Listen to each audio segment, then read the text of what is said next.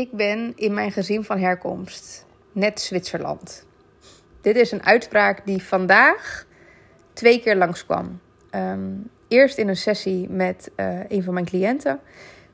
En daarna tijdens een even kort DM-contact met een andere ondernemer die um, nou, wat deelde over haar eigen persoonlijke reis.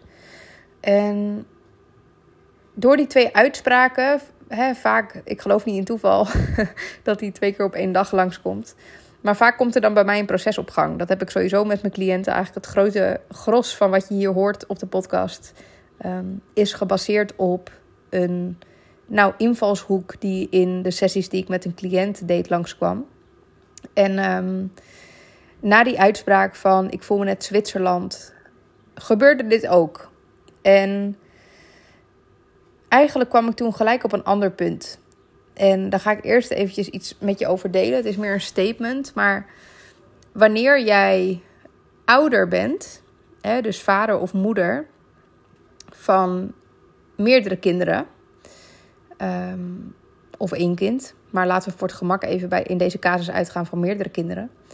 En je merkt dat je bijvoorbeeld je handen vol hebt gehad aan de eerste twee, dan is het op papier en in praktijk heerlijk wanneer bijvoorbeeld het derde kind of het middelste kind eigenlijk heel makkelijk is. als in, in de omgang, vraag niet veel, niet echt gepubert, um, zo'n soort verhaal. Dat klinkt natuurlijk magistraal en fantastisch. Hè? Kan ook natuurlijk zijn met één kind hè? of met twee kinderen, maar in deze casus neem ik er even drie. En mijn ervaring is dat een kind wat je niet tot last is, dat zie ik namelijk bij heel veel van mijn cliënten. Dat waren vrijwel, nou ik kan niet zeggen allemaal, maar laat ik op safe spelen en zeggen 80% van de 100 waren stuk voor stuk kinderen waar hun ouders nagenoeg geen last van hadden. Ze waren een soort Zwitserland zou je kunnen zeggen. Niet allemaal, maar sommige van mijn cliënten zullen dit luisteren en denken: ja, ja ik herken me hier wel in.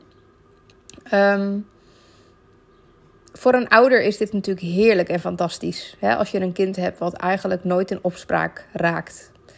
Uh, wat niet pubert, wat niet tegen de stroming ingaat, wat niet echt van zich laat horen. Um, vaak omdat er al een kind is of een situatie is in een gezin Hè, wat ik zeg, het kan met een ander kind te maken hebben. Of met een gebeurtenis. Dus een scheiding, een sterfgeval of iets anders wat heftig is geweest. Um, waar de aandacht volledig naar uitging. Uh, waardoor het extra fijn is als een kind niet zoveel van zich laat horen. Waarschijnlijk als je luistert, dan hoor je hier al waar ik naartoe wil. Um, en toch, misschien ook niet. Misschien luister je denk je, nee, nee, inderdaad, heerlijk. Ik heb ook zo'n kind die, uh, die echt zich helemaal aanpast aan alles. Die ook een soort Zwitserland is. Het is heerlijk. Um, maar waarschijnlijk niet. Waarschijnlijk voel je hem al. Het is namelijk zo dat een kind wat niet van zich laat horen, een kind wat zich niet durft uit te spreken of niet uitspreekt, uh, een kind wat zich vormt naar: oké, wat heeft de rest hier nodig? En in dat gat spring ik um, is heel vaak ook een geparentificeerd kind. Of een kind wat op een bepaalde laag, vaak praktisch, maar nog vaker emotioneel, voor één of beide ouders is gaan zorgen. En aan de buitenkant ziet dat er natuurlijk heerlijk en fantastisch uit. Hè? Dus voor een ouder, nogmaals, is dat uh, bijna een geschenk uit de hemel als je een kind hebt wat um, meegaat in jouw stroming. Terwijl als je ouder bent van een kind, wat eigenlijk altijd meegaat in de stroming, dan kan je je haast gaan afvragen waar dit kind een deel van zichzelf niet durft te laten zien, omdat er gevoelsmatig in de onderstroom geen uitnodiging komt vanuit één of beide ouders om iets te laten zien. Een voorbeeld hiervan kan zijn dat een kind bijvoorbeeld niet pubert of een kind eigenlijk nooit zijn of haar emotionele landschap op tafel gooit tijdens het avondeten. dus boosheid uit, verdriet uit of even helemaal uit zijn of haar stekker kan gaan. Wanneer een kind voelt: oké, papa en mama hebben het nu al zwaar genoeg want ze hebben ruzie. Of want mijn broertje of zusje die heeft heel veel aandacht gevraagd. Of uh, ze zijn zelf niet emotioneel beschikbaar, want zij hebben zelf nooit geleerd hoe zij met hun eigen emoties om moesten gaan in hun gezin van herkomst. Laat staan dat ze dat van mij nu kunnen dragen. Als een kind dat aanvoelt en geloof me, dit voel je haar fijn aan.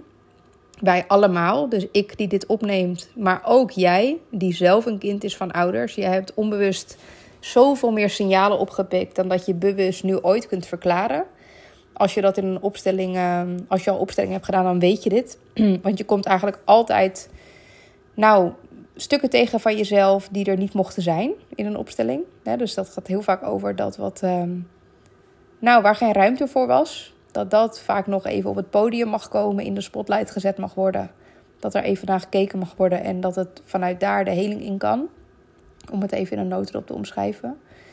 Ehm, als je dit weet, dan weet je dus ook dat een kind wat niet van zich laat horen of wat in de stroming meegaat, zich op een manier aan het aanpassen is, ehm, eigenlijk waarop de ouders uh, geen last ervaren van hem of door hem of door haar.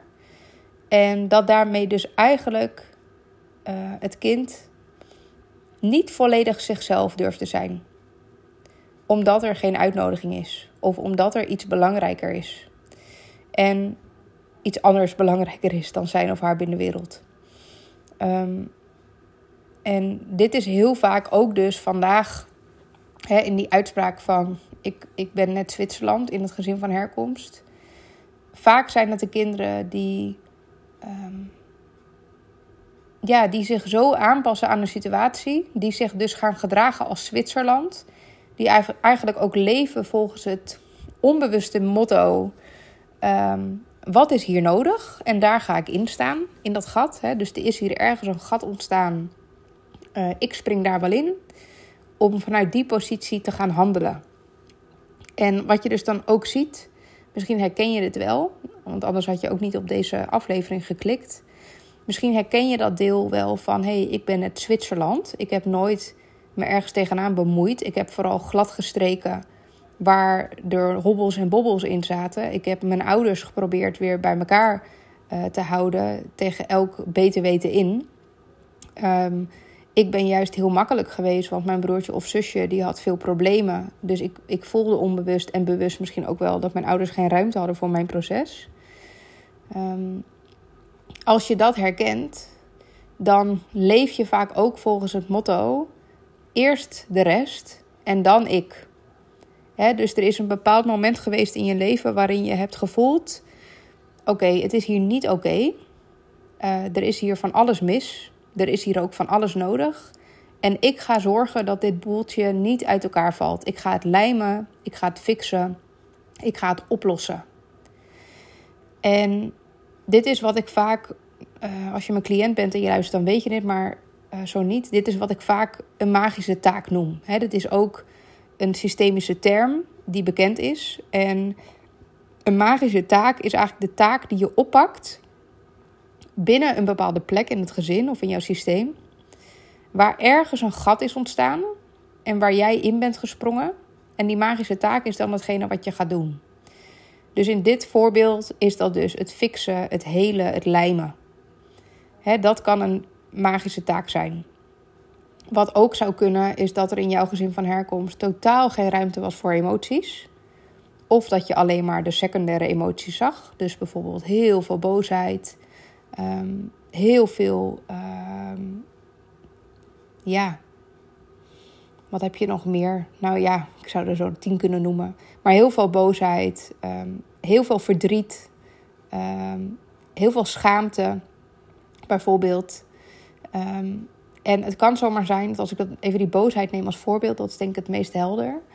Dat daar waar je vader bijvoorbeeld altijd boos was, dat is vaak wat je aan de buitenkant dan ziet. Hè? Dus de, kort lontje of gooien met dingen of nou ja, van kwaad tot erger kan het gaan. Daaronder zit vaak een primaire emotie. Dus waar je dan aan de buitenkant boosheid ziet bij een ander.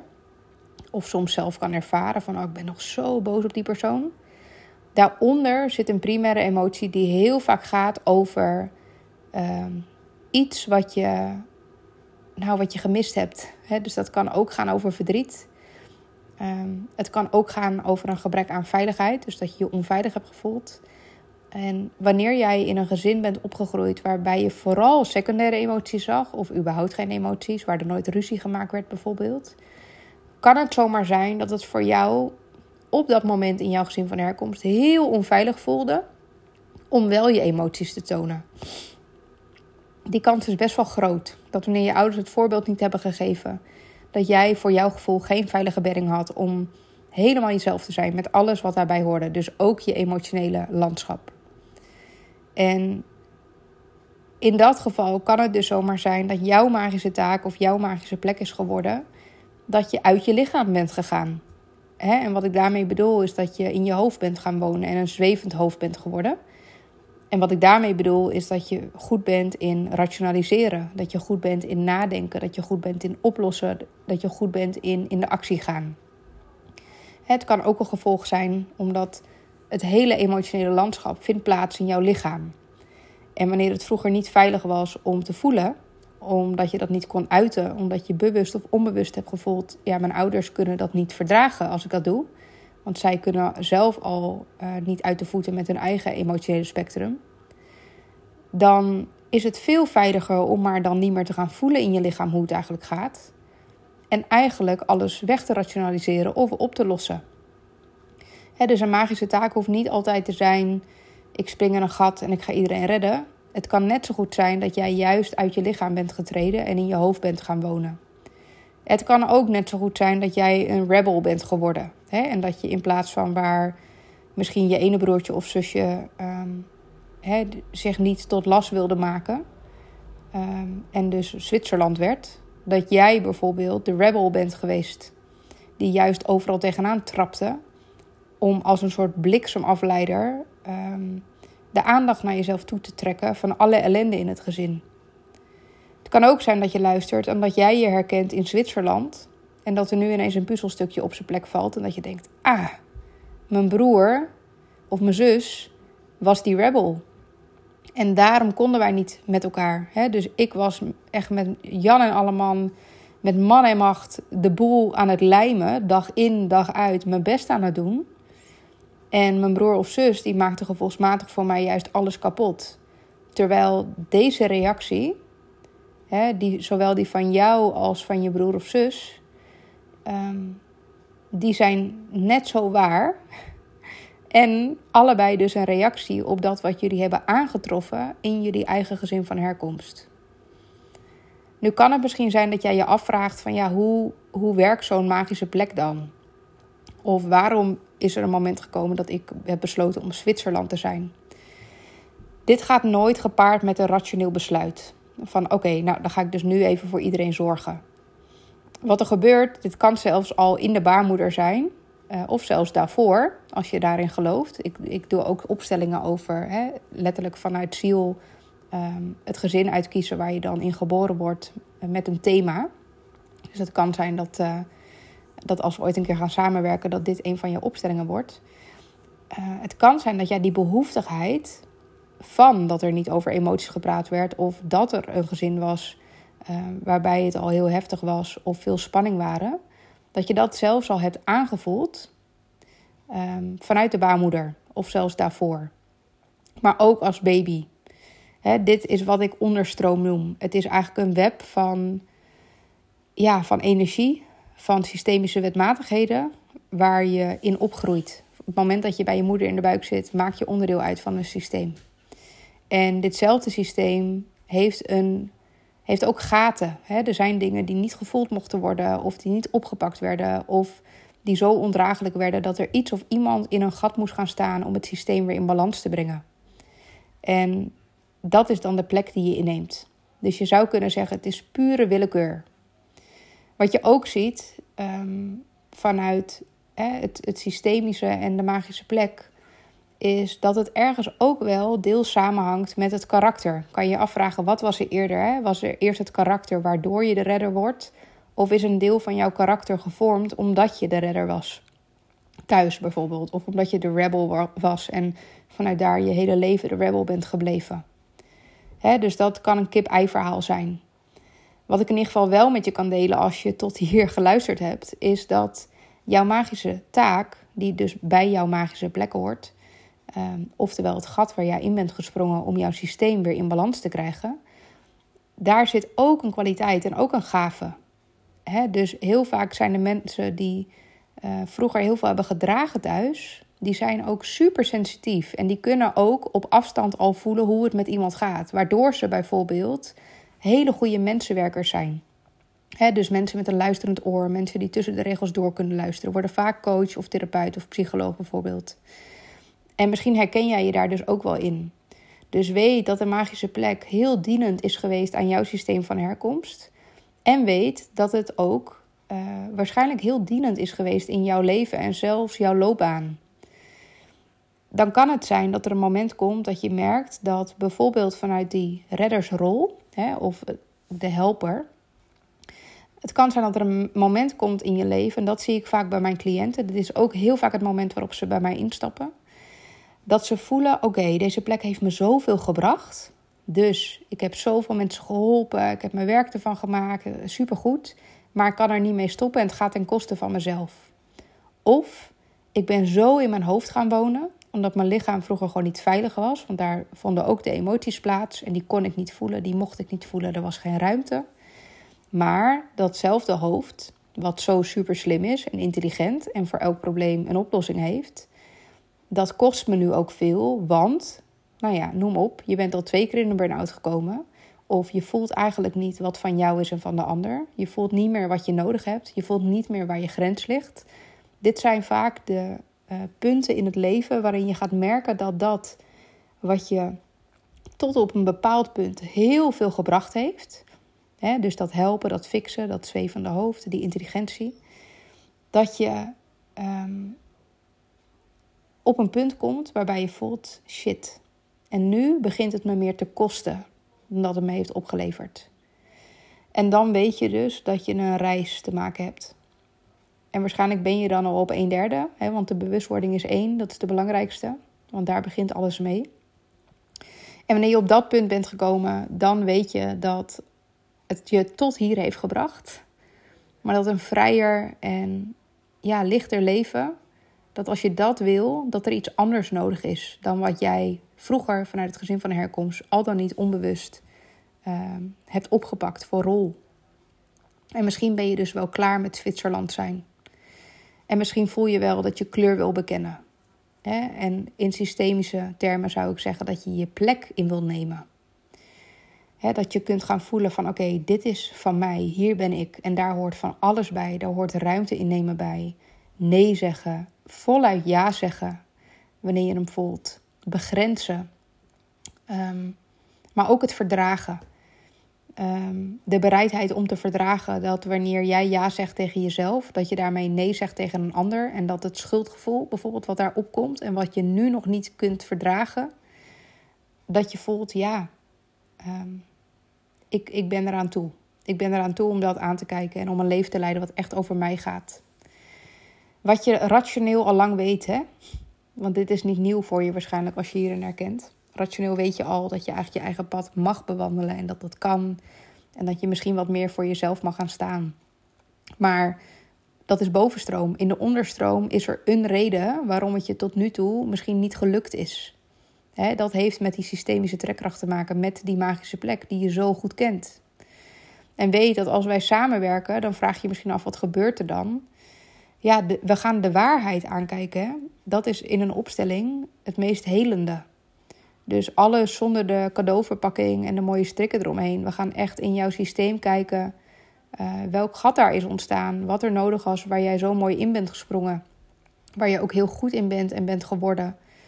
En, ehm, en we gaan vervolgens zorgen dat je je plek kunt innemen.